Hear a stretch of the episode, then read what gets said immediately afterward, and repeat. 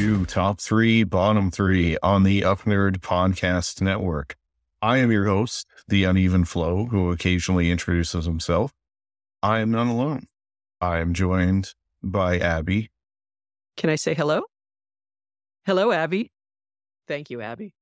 So good of you to be here, Abby. I know it's a great. It's we're gonna have a great episode today. We're gonna talk about the X Files. And I don't know if all of you out there in Radioland know this, but I am actually the world's foremost expert on uh, on the X Files.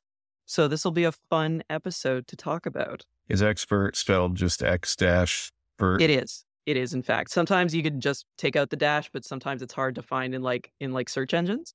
So top 3, bottom 3 the X-Files. This one is actually kind of interesting for a couple of reasons. One, it's not the episodes, the bottom episodes and the top episodes were not the episodes I thought they would be. Some of them were, some of them were very much not. Two, kind of on that same vein, I did not expect for all of the episodes that we watched, all six of them, to be within the kind of core run when you have both main show people, David Duchovny and Gillian Anderson, on. You would think that, you know, you're missing Mulder. That might be a season that has one of the worst episodes, but nope. So we are only really looking at seasons one to seven. And I find it fascinating. In fact, I think Even Flow was saying beforehand that the bottom three episodes, one, the, the first one we're going to discuss is going to be Teso dos Bichos from season three. And then there's two from season seven. But season three, you were telling me, the world's foremost expert, was the highest rated season. And it's it's crazy to me that there is the worst episode of the X Files in it. The X Files ran from 1993 through till 2018. If you go to the IMDb page, Yeah, it did wild. not. It ran from seasons one through nine from 1993 to 2001. You're right. Season three, or I'm right. season three We're right. is the top rated season overall. By the way, I should note all of these ratings comes from IMDb, thus the show. season. But you're right. Season three had the worst overall episode, but is the highest overall season. That Which- means the other episodes, and these, by the way, are seasons of 25 or so episodes, Oh yeah. which is insane. And the ratings overall, the fact that it's able to make up for having the worst episodes in it of the entire series is amazing. It wasn't even the worst episode that we watched. No, but more on that later. Yeah. I will So- note the seasons overall are almost in order in Mhm. terms of ratings. This means that seasons one through nine of the initial series populate the top nine seasons. hmm Seasons 10 and 11, which are the revived X Files, occupy 11 and 10 on the spots, which also none, means. none of the episodes that we watched that were in the bottom were from that revival period. It's Yeah, and wild, man. unfortunately, that's probably more damning. Essentially, what it means is the average of those episodes was just bad overall. You're talking about a six episode season that couldn't crack either the top or bottom, but still ends up being two of the worst rated seasons overall.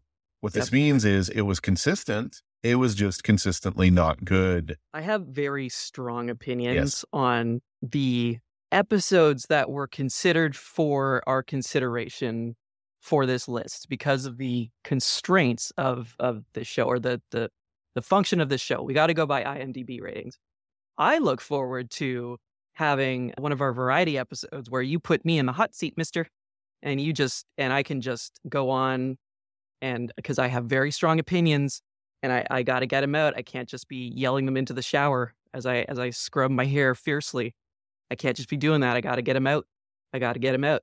Teso dos Bichos is a season three episode of the X Files. It sure was. It sure what boy. I and I needed to pause there. The plot is as follows: archaeologist is in a Spanish speaking area, there's an archaeology team that are digging up native areas in presume I think they said it was Ecuador or something like yes, that. Yes, it's an Ecuadorian urn that is discovered. They discover an Ecuadorian urn. The Ecuadorian urn has an Ecuadorian in it. The Ecuadorian that is buried in the urn is supposed to be uh, an incredibly powerful shaman.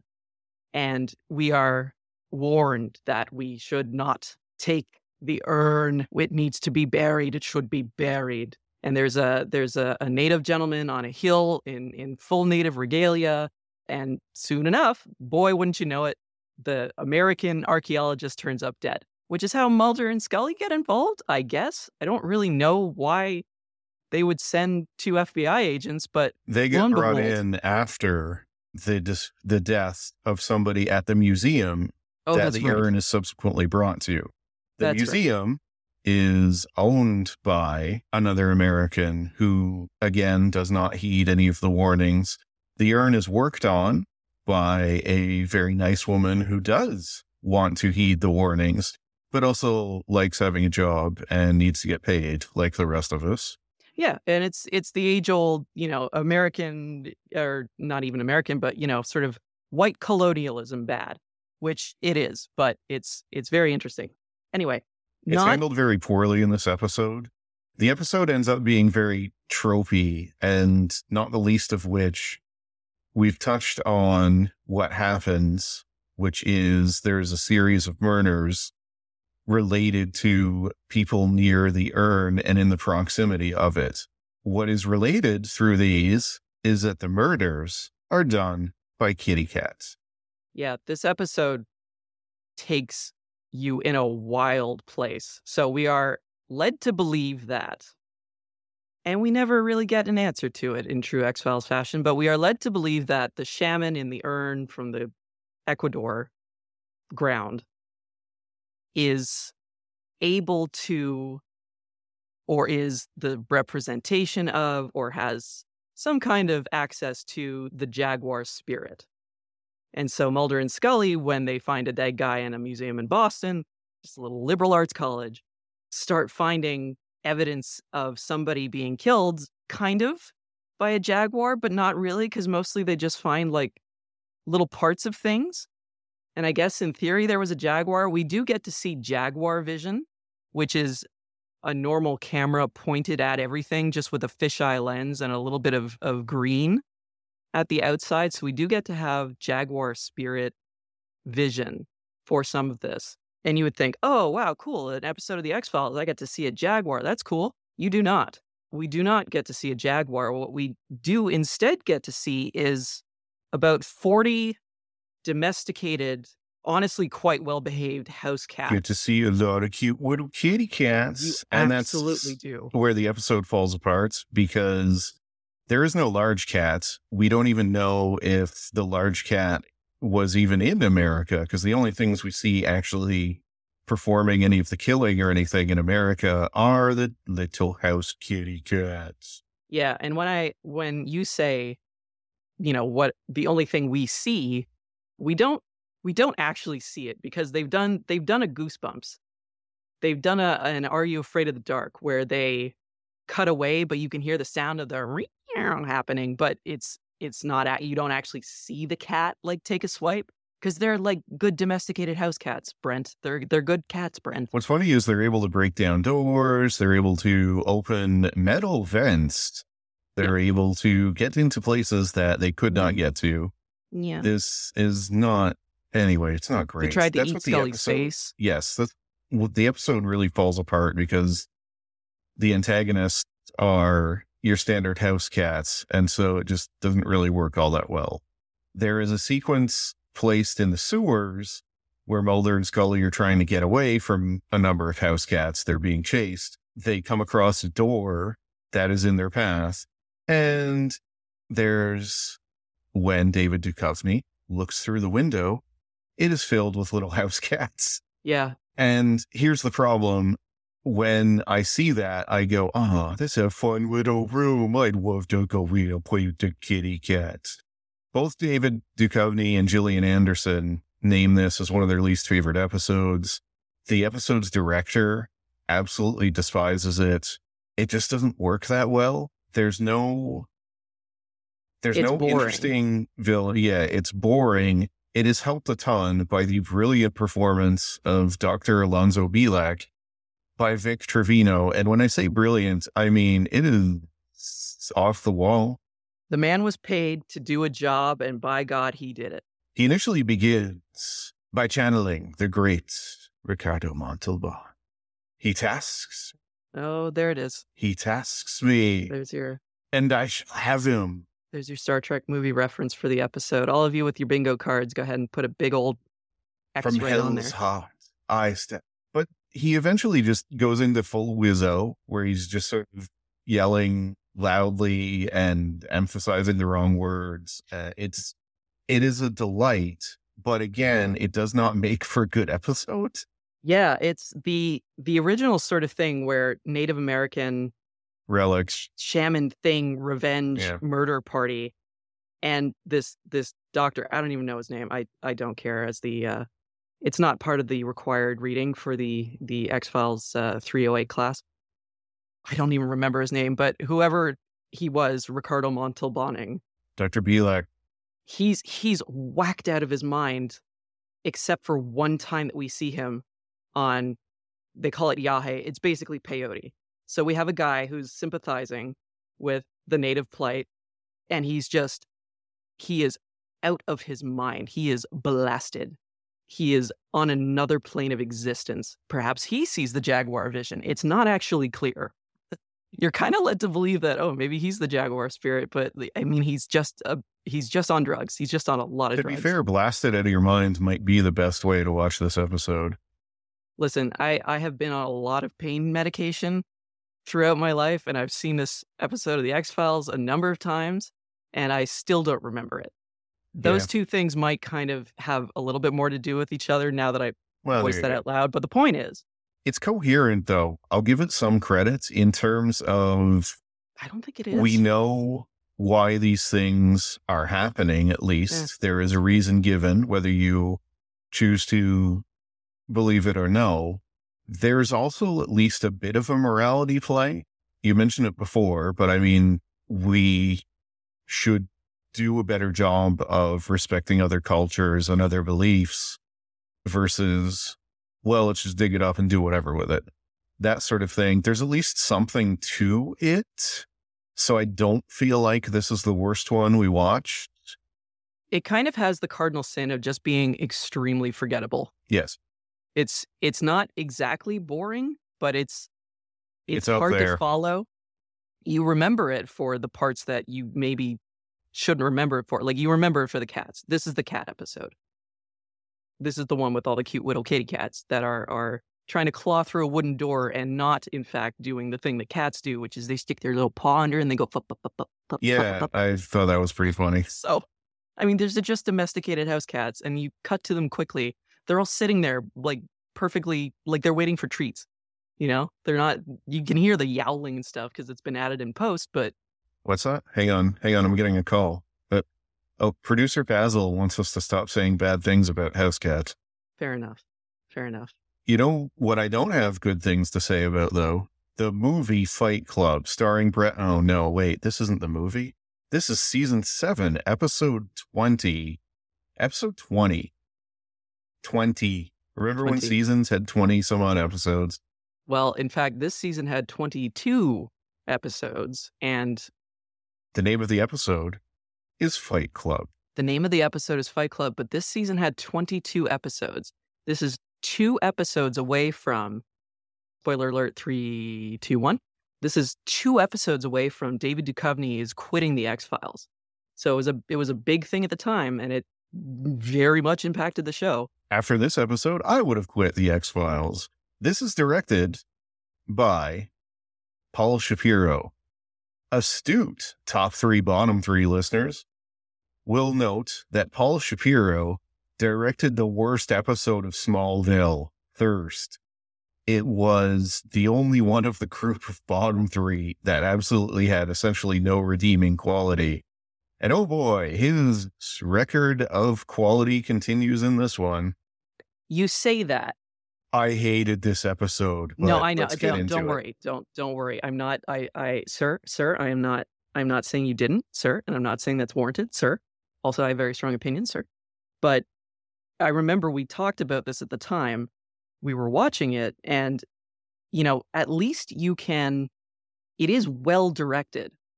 Everything is where it's supposed to be. You see the things you're supposed to see. You know, it is a perfectly functional television show.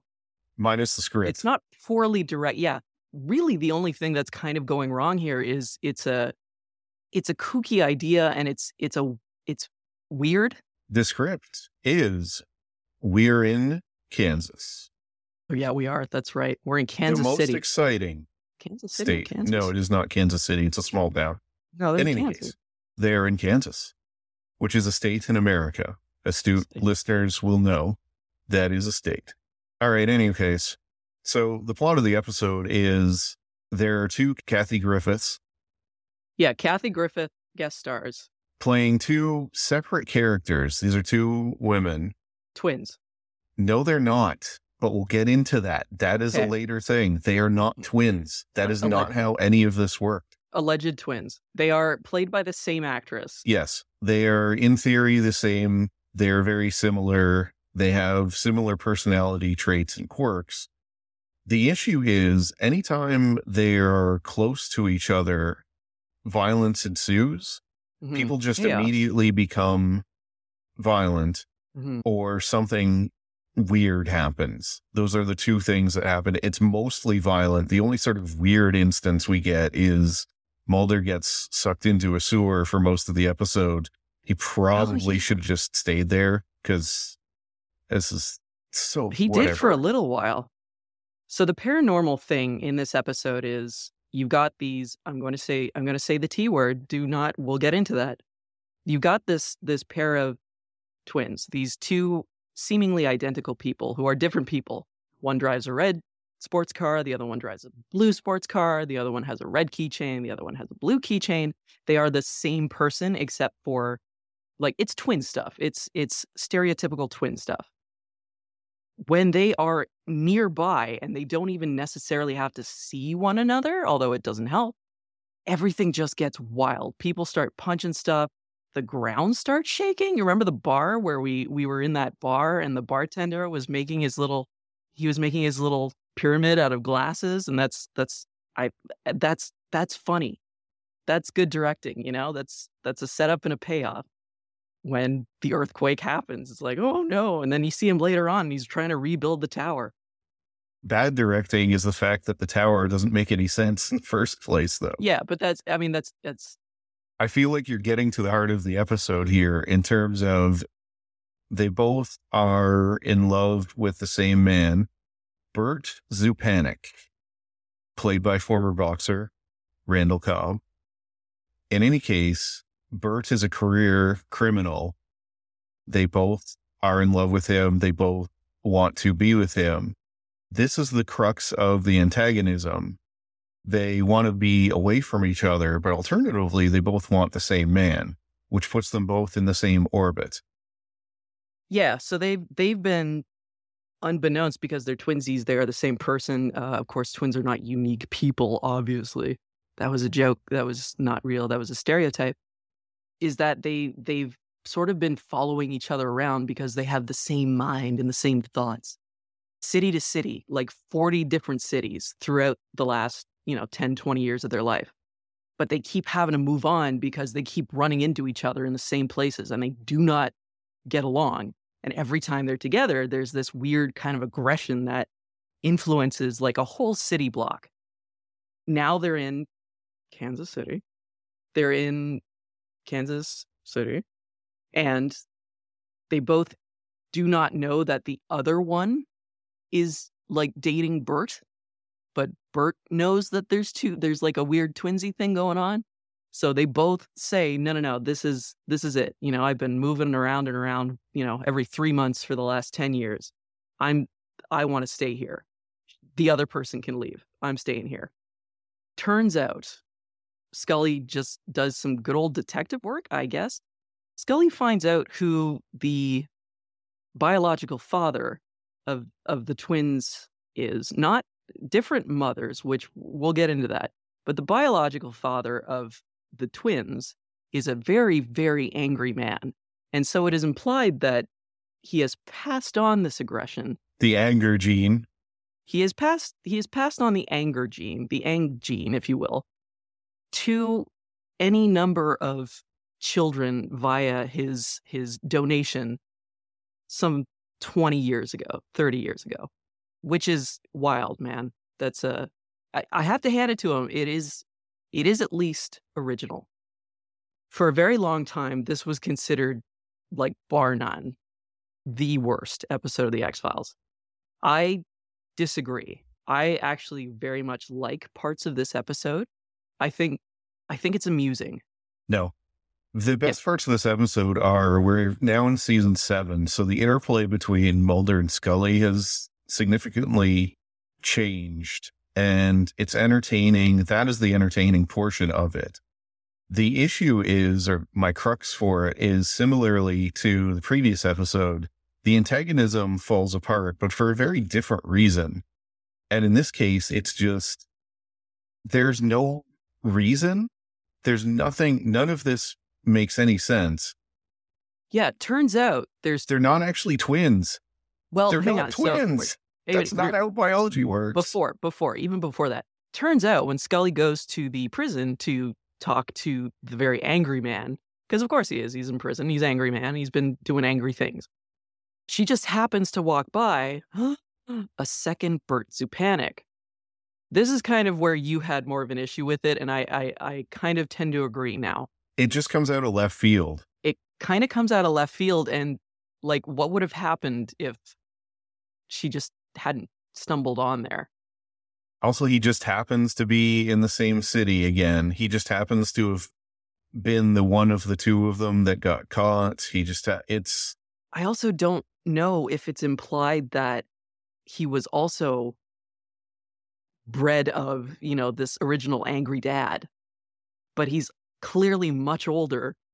that's sort of the other question I had is, is there a lot of inbreeding going on here? Well, If I don't know. That puts another slant on this. That's not pleasant. There's, uh, there's nothing about this that was, no, that's, I shouldn't say that. The, again, the discussions between Mulder and Scully, in particular before they go to the town, are good. It's But, cute. After that, there's nothing to this. It is not, I was not even remotely entertained. It is boring. It is, I've seen people refer to it as a comedy. It's not funny. There's It's- nothing in this that's yeah. funny aside from that interplay bit just at the start of the episode. There's nothing amusing or anything. There's no jokes. There's no punchline. There's no, you're forced to see the same scene with the same people repeatedly. Yes. And I know what they're going for. It just completely falls flat. It's not good. It is, it really feels like just they needed 20 some odd episodes in the season. They can't all be winners. Yeah, funny you should say that about how because it's it's twinsies, right? Because it's twinsies, right? It's the same scene repeated. So we're going to see the same scene pretty much from two different angles, but because it's twinsies, it's not going to be that different. Put a pin in that, Radioland listeners, because we're going to come back to that. No, I thought I thought this episode was amusing. It used to be sort of I, I used to fall in with a you know the the bad crowd that has a bad influence and say like, oh yeah, Fight Club, it's the worst episode. I do I do think it's amusing. I think it's shot well. I could see a heck of a lot more than I could in in Teso dos Bichos. I think the cardinal sin is that it's it's weird. Like I can appreciate it for the weirdness. I can appreciate it for its originality. They tried to do something and I I appreciate that they tried. It didn't super work out. Yes. And we'll get into it with the top episodes, mm. but they try weird stuff Mhm. and it works out and you can still have a coherent story and coherent reasoning for things. But in this episode, it really just feels like stuff just happens. Yeah. Everybody, frankly, doesn't come off looking very good in it. Mhm. Our characters are idiots. The standard cast are idiots. Mulder is is weirdly dejected about Scully like being good at stuff that he's usually good at. That that that kind of like it's it's funny. It's cute, you know. Oh, she's now getting the paralogical, paranormal bubbles, the things. Uh, don't worry about it. These are words that you will learn in, in X Files 40409. It's interesting class. because this is two episodes before David Duchovny leaves the show. I feel like they could have done something more. They absolutely could have, and they probably should have, because this and the episode right before this are very tonally different than what you would think you would be going for if you weren't even sure if the series could survive that departure. Because David Duchovny, his last episode as as a regular, if you will, is the season seven finale, and that's two episodes away. That's Requiem. And then from then on, everything changes. It's not X Files like we've known it before. Speaking of this season, though, oh god, our next episode is only seven episodes early there is a tie for third worst episode of The X Files. A season one episode, episode nine, is tied there. Normally, I would have gone with that because it's from a different season. Mm. However, A, I remembered this episode being awful from the first time I ever saw it. B, the title of the episode is first person shooter, which, if you pay any attention to this show and the video games and other sort of nerdy dork stick references we make. We had to do this one. Also, we get the lone gunman for the first time. First time in top three, bottom three. Yeah. Mercifully, they will appear in a top episode so I can watch the appearance of them out of this one. But oh boy. Yeah, this one is bad. This one is not this one is not a good episode of the X-Files. It doesn't make any sense even the paranormal stuff is is so far fetched that it it strains. It's not paranormal. It's tech no normal, whatever. Yeah. So uh, funny you should mention the lone gunman. Mm-hmm. Call our heroes Aster in the middle of a video game. So the said video game is first person shooter, it is some sort of virtual reality slash altered reality game that puts you into the game with guns that work and you shoot at the enemies slash enemy targets. But one of the testers was killed outside of the game's parameters by yeah. a digital image of a woman who is scantily clad, ton of butt shots, right? Like, I don't, what the, what was this? Chris Carter, what are you doing? Chris Carter directed this. Yeah. Well, William Gibson was one of the two writers, yes, with Tom Maddox. Tom Maddox, I assume, is the former Steelers quarterback who would have been playing at roughly this time. Jokes aside, this is not good. So Mulder and Scully investigate. It's discovered that there is a there's a rogue program rogue character showing up in the game based on a scan of a stripper taken turns out one of the women working on the game put her in to sort of give her back some form of empowerment in this. Mulder faces off against her in the game. Scully ends up saving him. The lone gunmen discover that the woman had a kill switch in there the whole time. Shift alt blood.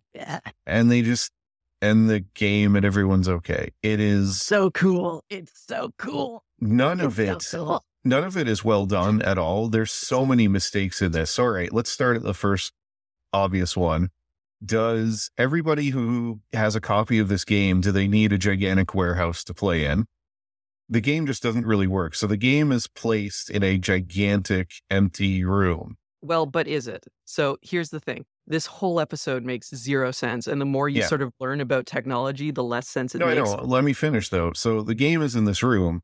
They wear vests which register it's laser tag. Register hits and cover them in paint. This, by the way, is prohibitively expensive because you got to clean mm-hmm. each of these in between games. So does every place that has this game have 50 vests so they can just go through them?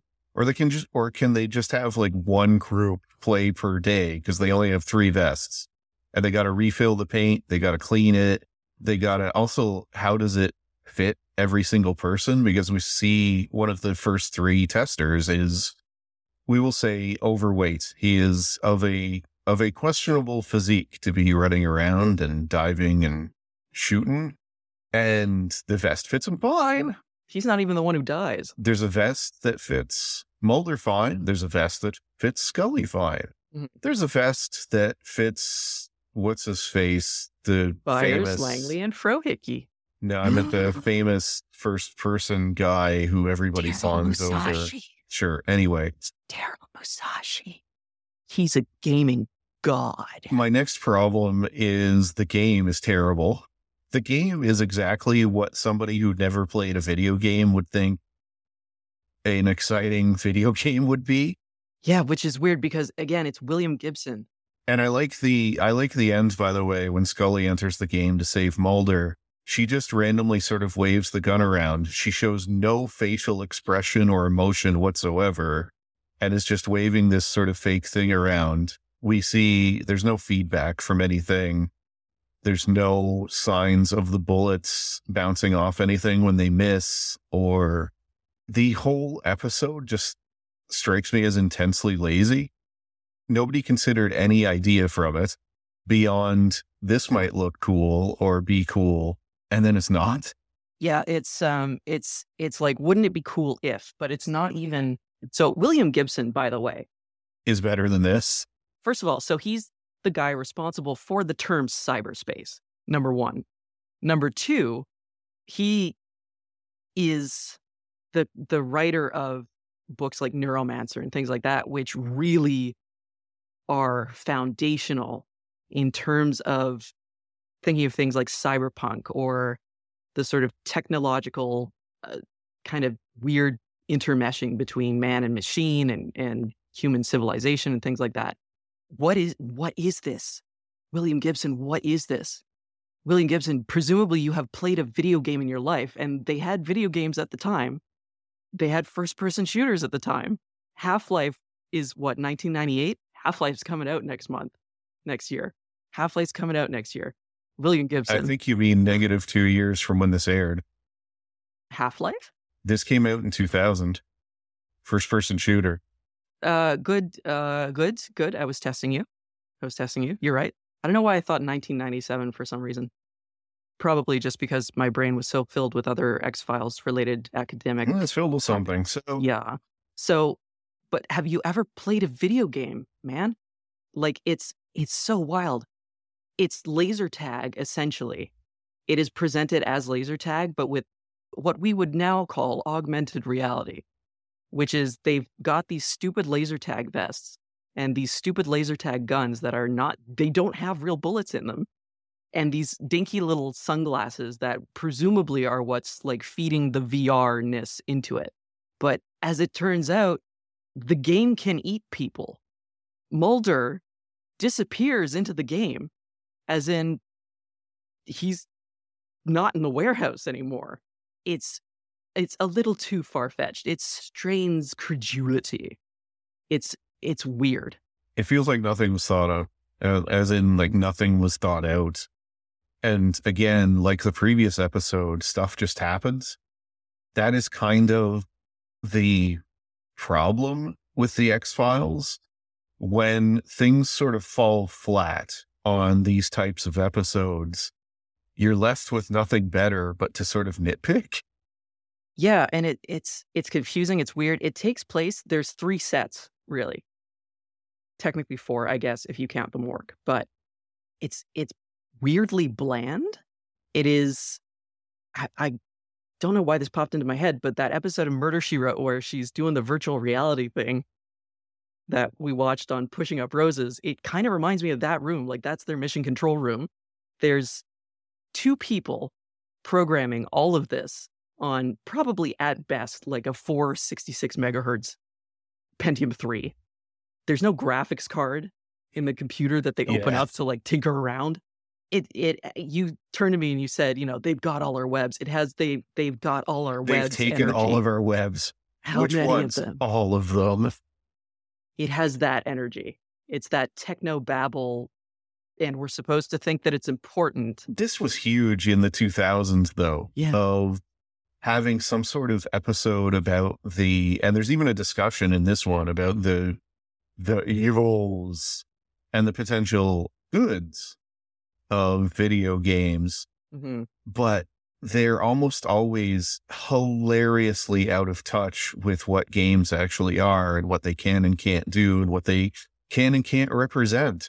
And this is one of the worst of them, which is saying something because this is the X Files. This Yeah, is this a is show of dorks by dorks, frankly. When we get Ooh. into the top three, it's almost all people from Star Trek The Next Generation or people who are fans of Star Trek The Next Generation. So to have it just kind of, I, what happened? This is one of those that I don't know where it fell apart.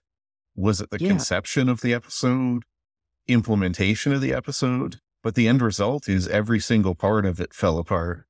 It might be the worst of the three in Yeah. terms of it. I don't 100%. know that it angered me more because my issue with Fight Club is just Mm. it doesn't have any type of co- of a coherent story. This one has a coherent story. It just doesn't Mm. make any sense. It's not put together Perhaps we have at all. Different ideas of what coherent means, but Yeah. Yeah, no, well, I mean, neither of them are good. Like there's there can't be an argument. They don't belong on the same list as the number one worst, though, to me. correct. I mean, its I would agree. cardinal sin is that it's boring, but at least it doesn't insult my intelligence by being stupid. Yeah, no, first person shooter, solid choice. Absolutely should be on this list. The other ones are strong opinions, strong opinions all around. Yep. Season 5, Episode 12. Should be noted, directed by Cliff Bole, which genre folks will remember him as the director of a multitude of Star Trek The Next Generation episodes. Written by a very young, new to television, Vince Gilligan. Genre fans and fans of amazing television will know him as the showrunner, writer, and really driving force behind Breaking Bad and Better Call Saul. Not to mention, huge Star Trek fan. Weird sort of coincidences there, but in any case, And here's where viewers in Radioland, you're going to want to take the pin out of that little note card on your conspiracy theory board that says same scene repeated. Because we're we're doing Rashomon, but this is how it's done right.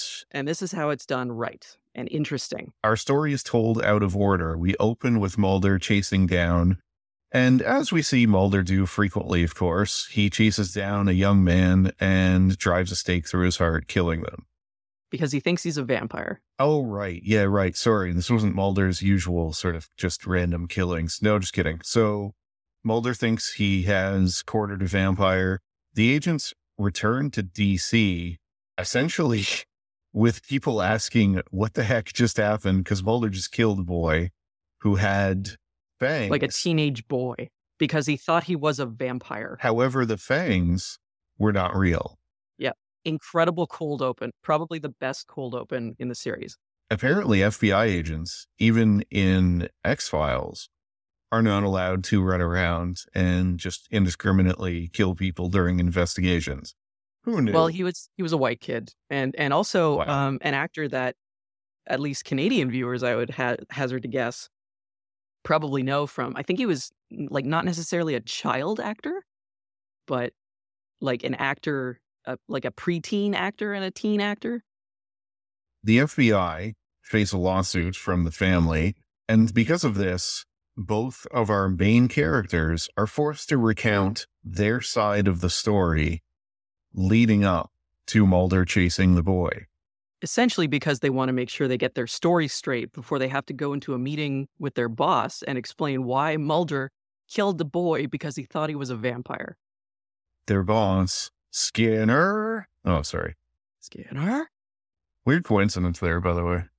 Anywho, they recount the stories individually to each other, yes. We open with Scully's version of events. And it should be noted that the differences in the stories are played somewhat for comedy. Actually, not somewhat. They're played for comedy. Let's be honest. It's also how they perceive each other at this point. This is season three, or sorry, season five. See, now you have Mhm. me doing it. This is Mhm. season five of the show. They're a little more used to each other, but it's interesting to see how they perceive each other and how they perceive how one another goes at investigating these sorts of things. Yeah. So Mulder goes first because he did the with the thingy. He does not go first. Scully, in fact, goes first. Yeah, pop pop quiz. That's correct. Scully, in fact, goes first because she did not do the thing with the thingy, and she recounts her version of events, which is that she comes into the office and she's perfectly normal. Mulder's, yeah, hope you got your cowboy boots, Scully, because we got to go to Texas. We got vampires. Look at that. They sucked off. Oh, God. they sucked dry a cow, and then there's another cow, and then there's another cow, and then another cow, and all the slide projectors going, and then one dead human. And so now she's got to be dragged all the way off to, what is it, Lubbock, Texas? Uh, a, a, a town just outside of Texas, uh, Chaney, Texas, or something like that. Population 341. They got to go meet with the beautiful, m- beautiful, handsome sheriff man played, by, Luke, Wilson Yes. played by Luke Wilson, who does a phenomenal job in this. Mulder is is going off and on about how, oh my god, you know, have you noticed this man's shoes are untied? Things like that. He's doing Mulder stuff. He's very amped up Mulder, which there's a layer of truth to, frankly. They split the party. Scully goes off to do first one autopsy and then a second one. And it's at that point that she discovers that these people were being poisoned. Mulder might be in danger of being poisoned. She runs out to the motel where Mulder is indeed being attacked by uh, by the boy. Shoots at him. Figures she missed four shots, but the fifth one hit a tire, and the boy runs off into the woods. And by the time she had caught up with the boy, Mulder had evidently gotten there first and and and done the the the thingy. By the time she came across them, Mulder had already staked his claim. And then we see Mulder's version of events, where day starts off, same thing. They're both in the office. Mulder is very subdued, you know, hope you brought your cowboy boots, Scully. And she is just, just the worst. She is just the worst girl. Very dismissive, kind of a jerk, grumpy to do anything. Just a real lich, you know? She just, why do we have to go to Dallas? And there's, there's a layer of truth to that too, frankly. So in her version of events, Mulder is is 110% Mulder on Mulder all the time. In Mulder's version of events, she is 100% dour skeptic Scully. And the truth frankly lies somewhere in between. They go to meet the the still very very good looking Sheriff Hartwell. Well, not really, because that's my favorite joke in the entire thing is the sheriff in Mulder's version has an overbite and comically enlarged teeth. He's also an idiot. Yeah, he's also a gigantic doofus. He has buck teeth and an overbite. Yes, uh, slight over I really like that.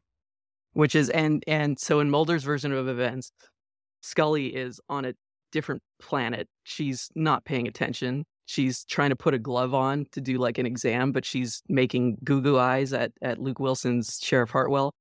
Sheriff Hartwell is desperately trying to use what Mulder perceives to be both his brain cells to try to follow along with Mulder, of course, who's elucidating how how the cultural impacts of vampires and so on and so forth, while Scully is trying to trying, you know, not to not to just just fall into those deep, deep baby brown eyes of, of Sheriff Hartwell. Mulder splits the party. Scully goes off and does Scully things. This is where we get Mulder's version of events. And this is also where we are seeing the same scenes repeated, but also they diverge. So it's not literally just seeing that same, literally the same scenes over and over again. We get one or two of that, and they're different enough that it is funny because you have seen the other version of it, but it's not literally just two Kathy, Kathy Griffiths doing essentially the same thing, just with slightly different words. Mulder tells Scully she has to do another autopsy, and it's like 11 o'clock at night. she's not having it. She is 130% big lich energy Scully. Mulder eats the pizza that she had ordered. Scully, at the same moment in her version of events, is discovering that the pizza was the last thing that both victims ate before they succumb to whatever killing vampirism, whatever's going on. Mulder is attacked by the young boy who presents as a vampire. He's got little fangs and little glowing eyes. Mulder thinks that the boy jumps at Scully like a like some sort of flying squirrel, and that actually Scully had hit him with all four of her shots, like directly to the chest. He just he's a vampire, so he just he went off. Mulder finds a sharp piece of wood, and Mulder does the the thing with the thingy. We go to the autopsy of the now deceased boy. However, when the stake is removed by the coroner, who is played by Canadian actor Brent Butt.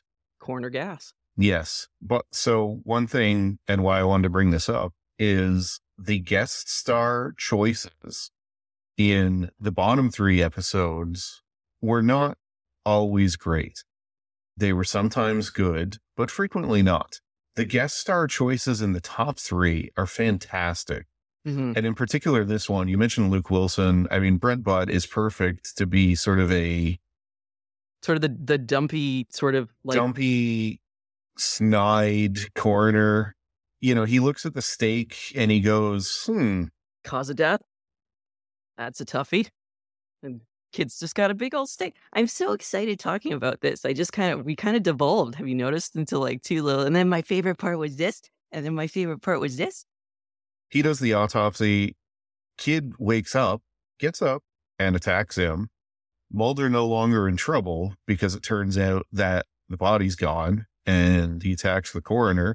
So he was not ill dead. They end up having to fly back to Texas.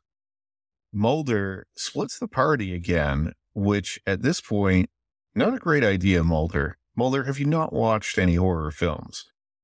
Scully is left with Sheriff Luke Wilson, regaling her Just with tales of the boy and how he doesn't know how to keep a low profile, which it, if you're paying any attention means that the entire town are vampires. Mulder discovers this when he finds the coffin the boy is in and gets surrounded by the rest of the RV camp. Mulder, by the way, tries to use breadsticks to form a cross, which is just not working. It's great. It is amusing. It is very well done. Mulder and Scully are knocked out. Scully, it turns out her coffee was drugged by Sheriff Luke. Handsome Luke. We end the episode with the RV lot is empty. Could you could you say, in fact, that the entire town Huh? Huh?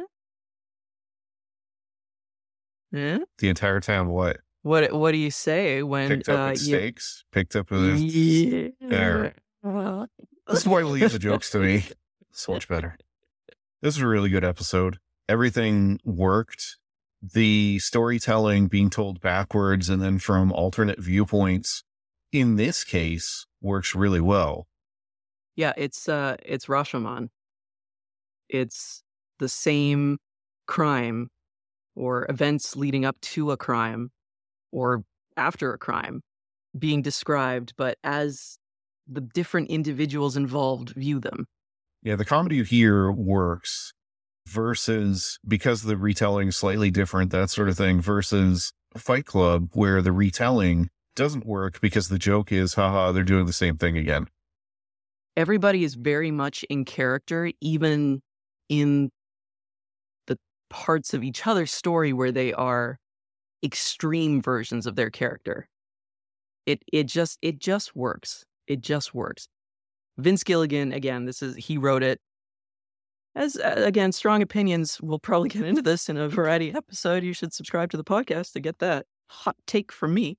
But uh, so Vince Gilligan has been writing for the X Files since season two, and season two is where it starts to get very good. It starts to become like the X Files, the phenomenon. And rightly so. Vince Gilligan is is we are finding out sort of with the lens of history very much probably the reason for that. And this is him still young, still cutting his teeth in TV, even though he's got a little bit of experience. This is him in full force. And then he goes on to create Breaking Bad. Incredible. Everybody is on point. Everybody is doing an incredible job. Everything is right from the direction to the casting to locations to acting. It's it's it's all so tightly and professionally done. It's funny. Uh, you look up Vince Gilligan's career, and this episode is only sort of barely in the top 10 things he's written. And this mm-hmm. is the top X Files episode. Yeah. This is rated 9.2 on IMDb and was the highest rated episode we watched. It is very good. The next episode we watched was also very good. Mm-hmm. The next episode is Clyde Bruckman's Final Repose. This is season three, episode four. So we're going back two years on the show. This is another sort of non X Files story arc. This is just sort of an X Files story.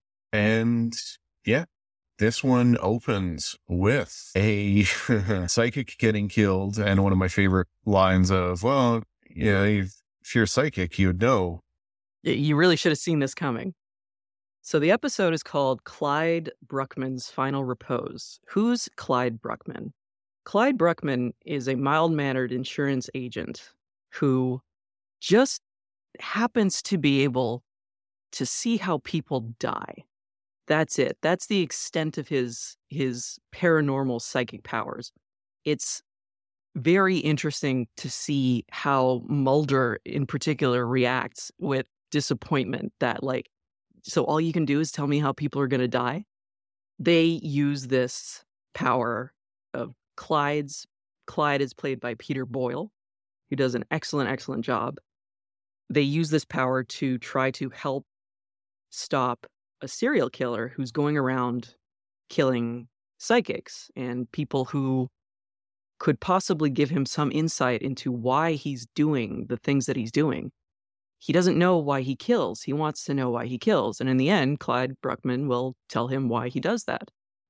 It has little character based jokes in it. So, you know, they got, you've got silliness like the psychic that they police force brings in to take a look at one of the crime scenes, the stupendous Yappi, who's very much your TV psychic of, you know, I see a man, he's he's between 17 and 44.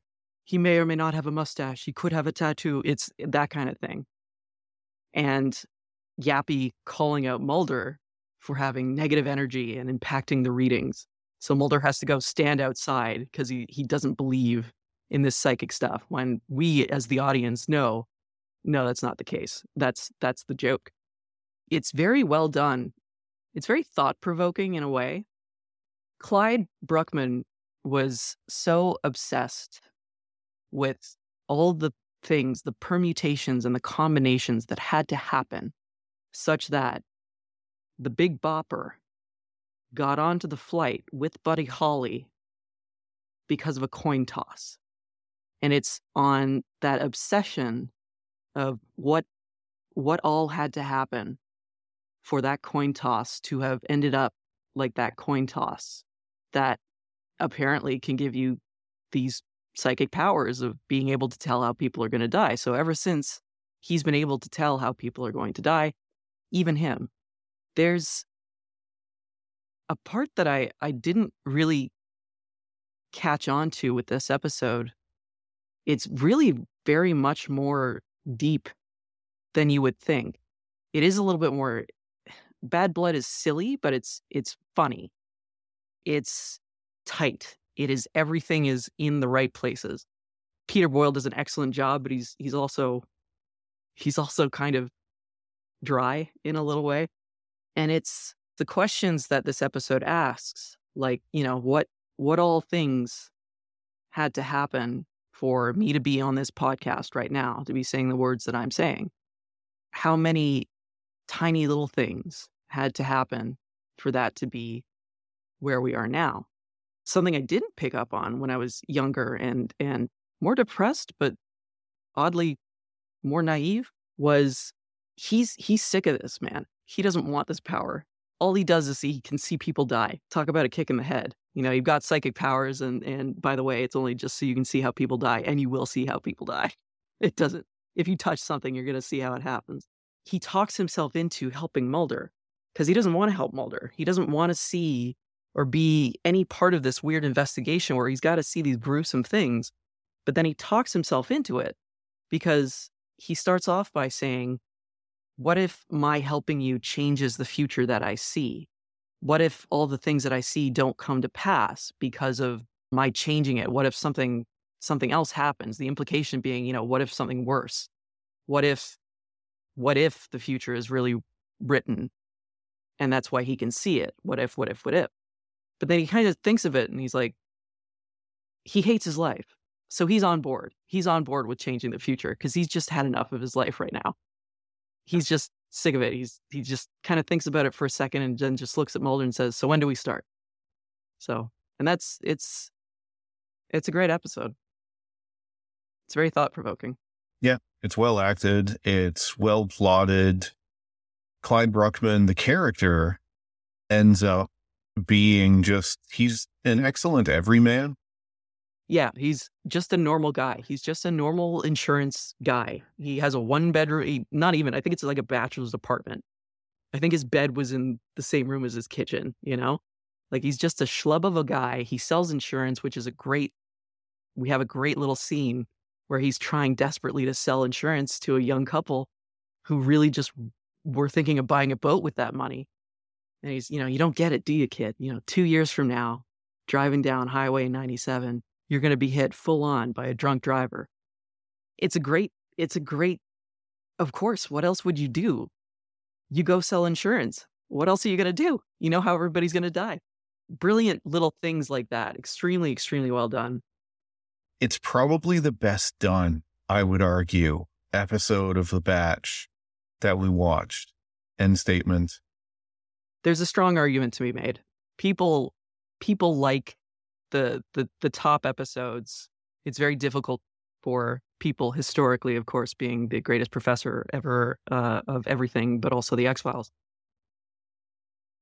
In the in the you know forums and stuff at the time, there were like four three or four episodes that kind of switch. Like everybody, like, oh, now this is my favorite, you know. Or so, but it's it's all kind of the same uh, couple of episodes.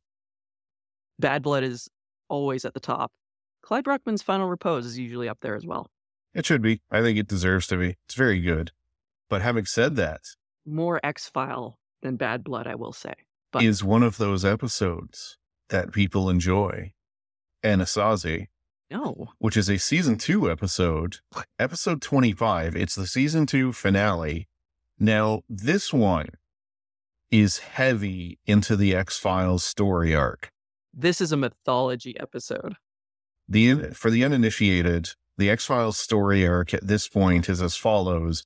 Mulder is on the X Files, essentially looking for what happened to his sister, who was abducted by aliens. Mulder believes there is some form of a government conspiracy regarding it, and he engages with it in the hopes of finding what happened to her. Yeah, the truth is out there. Yes.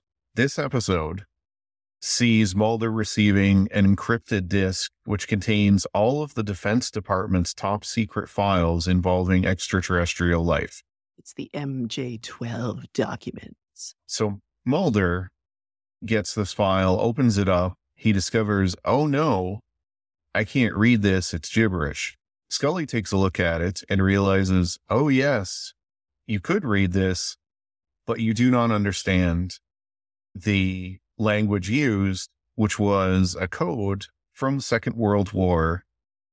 It's not just any code. So there's it's it's Navajo. It's written in Navajo. The Navajo code talkers were actually a thing in World War II. In real life, yes. Yeah. So this leads Mulder on a path. However, before they can end up with the Navajo and get this read, Mulder himself becomes a target during this. He is drugged, so he is becoming increasingly erratic. Someone tries to shoot him through the window, and it's not Mulder in the apartment, though, it's Scully. Thankfully, they just graze her. The Scully is fine. Krycek, everyone's favorite evil agent on the show, kills Mulder's father when Mulder's father attempts to warn Mulder of the conspiracy and speak to him of his role in it. He was just about to tell him all of, of, of William Mulder's work as a as a shadow government guy. He was just about to spill the beans, but he's he's been taking some medication. He just has to step into the other room for a moment. Yeah, he gets killed by Krycek. Mulder at this point is He took a swing at his boss. yeah, he's been kicked out of the FBI. He also essentially becomes the top suspect because he's the only one around his father being killed. and he's been weirdly aggressive. We Yes. soon find out because of the LSD. But uh, as far as we know, he's just unhinged. He's taken a swing at his boss for nothing. Mulder traps Krycek. Scully is forced to shoot Mulder, knowing that if Mulder just kills Krycek, it'll look like he killed both his father and Krycek, and they won't get anywhere. So she ends up shooting Mulder. She takes him to the Navajo, where he spends a couple days recuperating. The Navajo, in the episode's teaser, discovered what seemed to be alien remains. In a boxcar Yes. in a desert. they take Mulder out to the they take Mulder out to the boxcar. Mulder discovers the boxcar is filled with the burned remains of aliens, seemingly. However, they have the smallpox vaccine marks Mhm. on them. At this point, cigarette smoking man, the great antagonist of the entire series, using cell phone, discovered Mulder's location. They attempt to burn everything in said boxcar, which cut off a conversation between Mulder and Scully in which Scully has deciphered some of the documents. Her name is in those files. Dun, dun, dun. Season finale to be continued. Yeah, it should also be noted. Can- Cancer Man. If you, now you got me thinking of it, we'll get to that. But uh, the cigarette smoking man, CGB spender, if you will, shows up in a in a black unmarked helicopter, and he's got army guys, and the army guys go in and they're go go go go go, and they go into the boxcar and they're trying to find Mulder. They don't find Mulder. Mulder's not in the boxcar, or they say that. I mean, I don't know. I don't know. Mulder's not in the boxcar. So you know what? Fine, blow up the boxcar. But we as the audience are like, oh no, Mulder's probably still in the boxcar. And then they set fire to the boxcar, and then it's executive producer Chris Carter to be continued. This one's a little harder to evaluate because it takes part, it is very reliant on knowledge of the art Mhm. in terms of the X Files, but we've both seen the series. So it works. It also works really well. And it also results in the top three episodes. So there's no ties here either. The top three episodes essentially distill the essence of the X Files. You have an episode that is a one off and fairly comedic, but well put together. And it tells the story in an interesting way that you don't necessarily see on your standard one hour episode of Law and Order or whatever. And then you, got have an episode police procedural, essentially. you have an episode with a little more ability wise slash X Files wise in terms of Mhm. their actual functional psychics in the episode, including the killer and the titular character in Clyde Bruckman. And then we get the conspiracy heavy episode, which is related to the serialized nature of the X Files. So you really get one of each. Yeah, you did. I, I don't know why this is so highly rated over a number of other mythology heavy episodes. I'm going to say lore because that's what the kids call it. I'll tell you why I think. So it's sort of the, it's one of the things we talk about pretty frequently off air in terms of shows, and that is this episode takes place early enough in the X Files. It offers up some answers to the questions that have been put forth earlier on in the series. It also brings up new ones. It continues the story and it moves it forward, but it does so in a way that's not unsatisfying. Mm. Whereas when you get into some of the later X Files story arc stuff, it's kind of lost the initial ideas the series had. Yeah, it's still it's still young enough in because in theory, Mulder and Scully have maybe been working together for two years. It's still early enough in their relationship where the whole thing about the X Files is that Scully was supposed to be assigned to him to debunk his work. Yep. So he's he starts off the series, season one, episode one. He doesn't trust her very much. That changes obviously over the course of the relationship. Yeah, she is an antagonist essentially Mm-hmm. to him and to where he wants to go and what he wants to get to. And the story is sort of them. No, it turns out Mulder's kind of right. And she, you know, he's able to convince her. They get closer. I won't spoil it, but by the end of season two, she also has skin in the game. So Mulder's lost his sister. Everybody knows that. She's also been seriously affected by the conspiracy. That's why her name is in those files. The audience will understand what that means in In new time. In in some well, at the time they will understand like, oh my god, that's probably related to what she went through in season 2. Yeah. But, you know, as we go on it it, it gets kind of weird.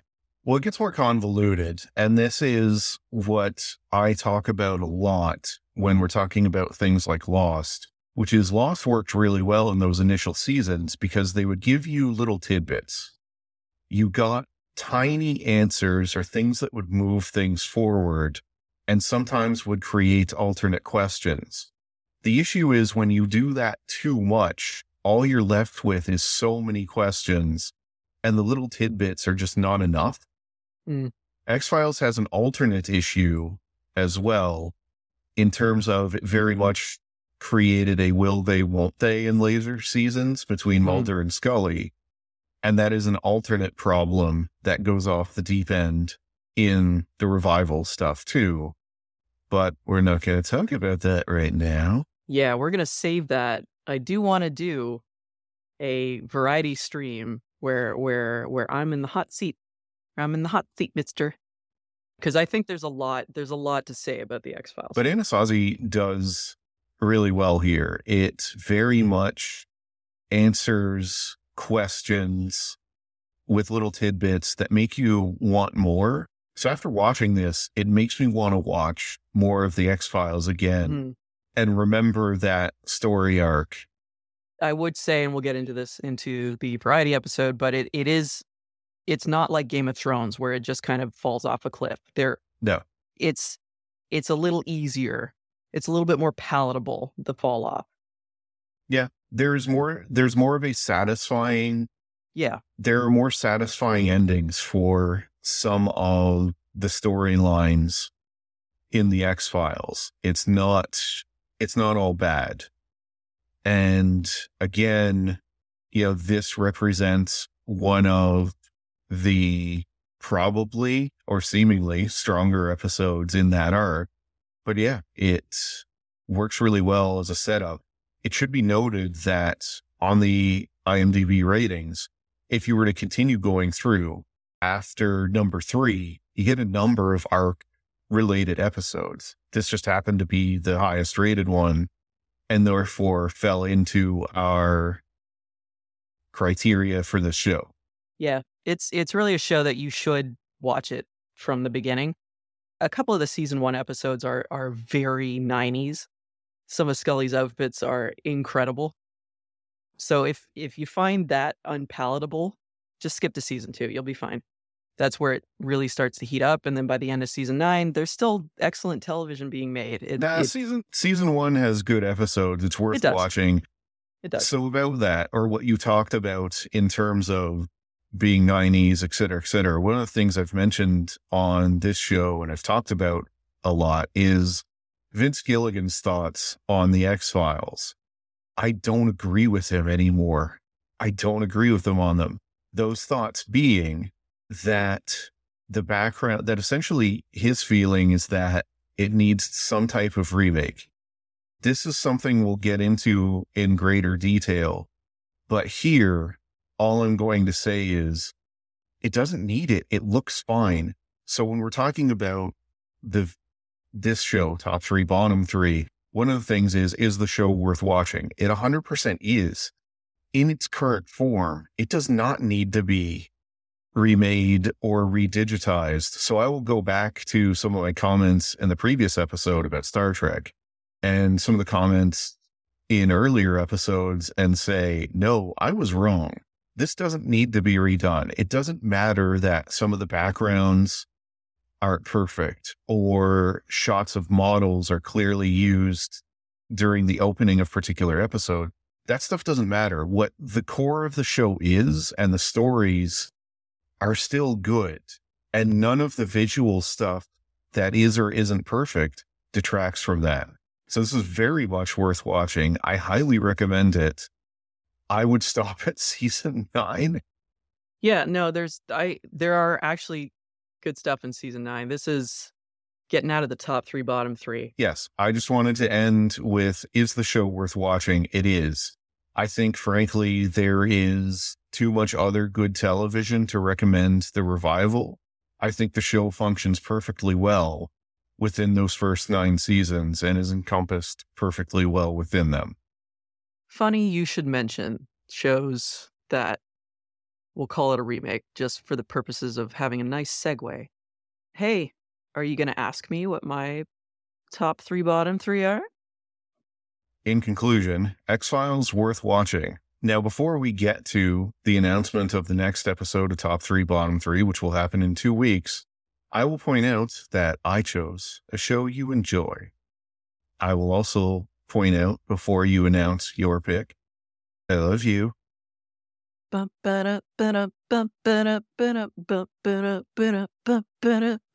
Hockey Night in Canada? It's Arrested Development. Okay. I was going to say that was terrible. Well, I had no idea what you were going with. You went you went on for so long. No, I didn't. I had yeah, one sentence. So, I think that'll about do it. Yeah, producer Basil Bear says it's time to let the show go. He's a good boy. He's a good little producer. I think that'll about do it for the X Files we are going to have a variety sort of follow up to more encompassing X Files dialogue discussion. Abby's rants. Yeah, I have the real opinions. altered reality. AR. Kind of. I've chosen Arrested Development, so we're gonna watch top three, bottom three, Arrested Development, because we could all use a little a little comedy in our lives these days. Gee, I wonder which seasons the bottom three are going to be from. Oh, well, boy. but you know, we said that about the X Files. I guess we'll find out because I don't actually look these up in advance. So yeah, we should start doing that. So a couple notes. No, we shouldn't because this is more amusing to me. The top three, bottom three are I used to have to look through IMDb and find them. You can actually find them on a website called Episode Hive. It's just Episode Hive, all one word, dot com. It is so much easier than me going through season by season. I wish I had known about it earlier on. Where can they find us? Well, you can reach out to us on X or Twitter. It's Up Nerd Podcasts. You can find us on Facebook at Up Nerd Podcasts. You can email the show, Up Nerd Podcasts with an S. Plural. At gmail.com. And we are at upnerd.captivate.fm. Yes. You probably already know that. Now that I say that, you know what? I'm good. I'm good. I'm good. Arrested Development. Yay. Yay. Arrested Development. Thank you for that outro. Yay. Thank you, everybody. Each Best one of you, outro. anyone listening is appreciated. Best Please outro. spread the word of our podcast. Tell them about my outros. Oh, jeez. Please don't. and have yourself a great day.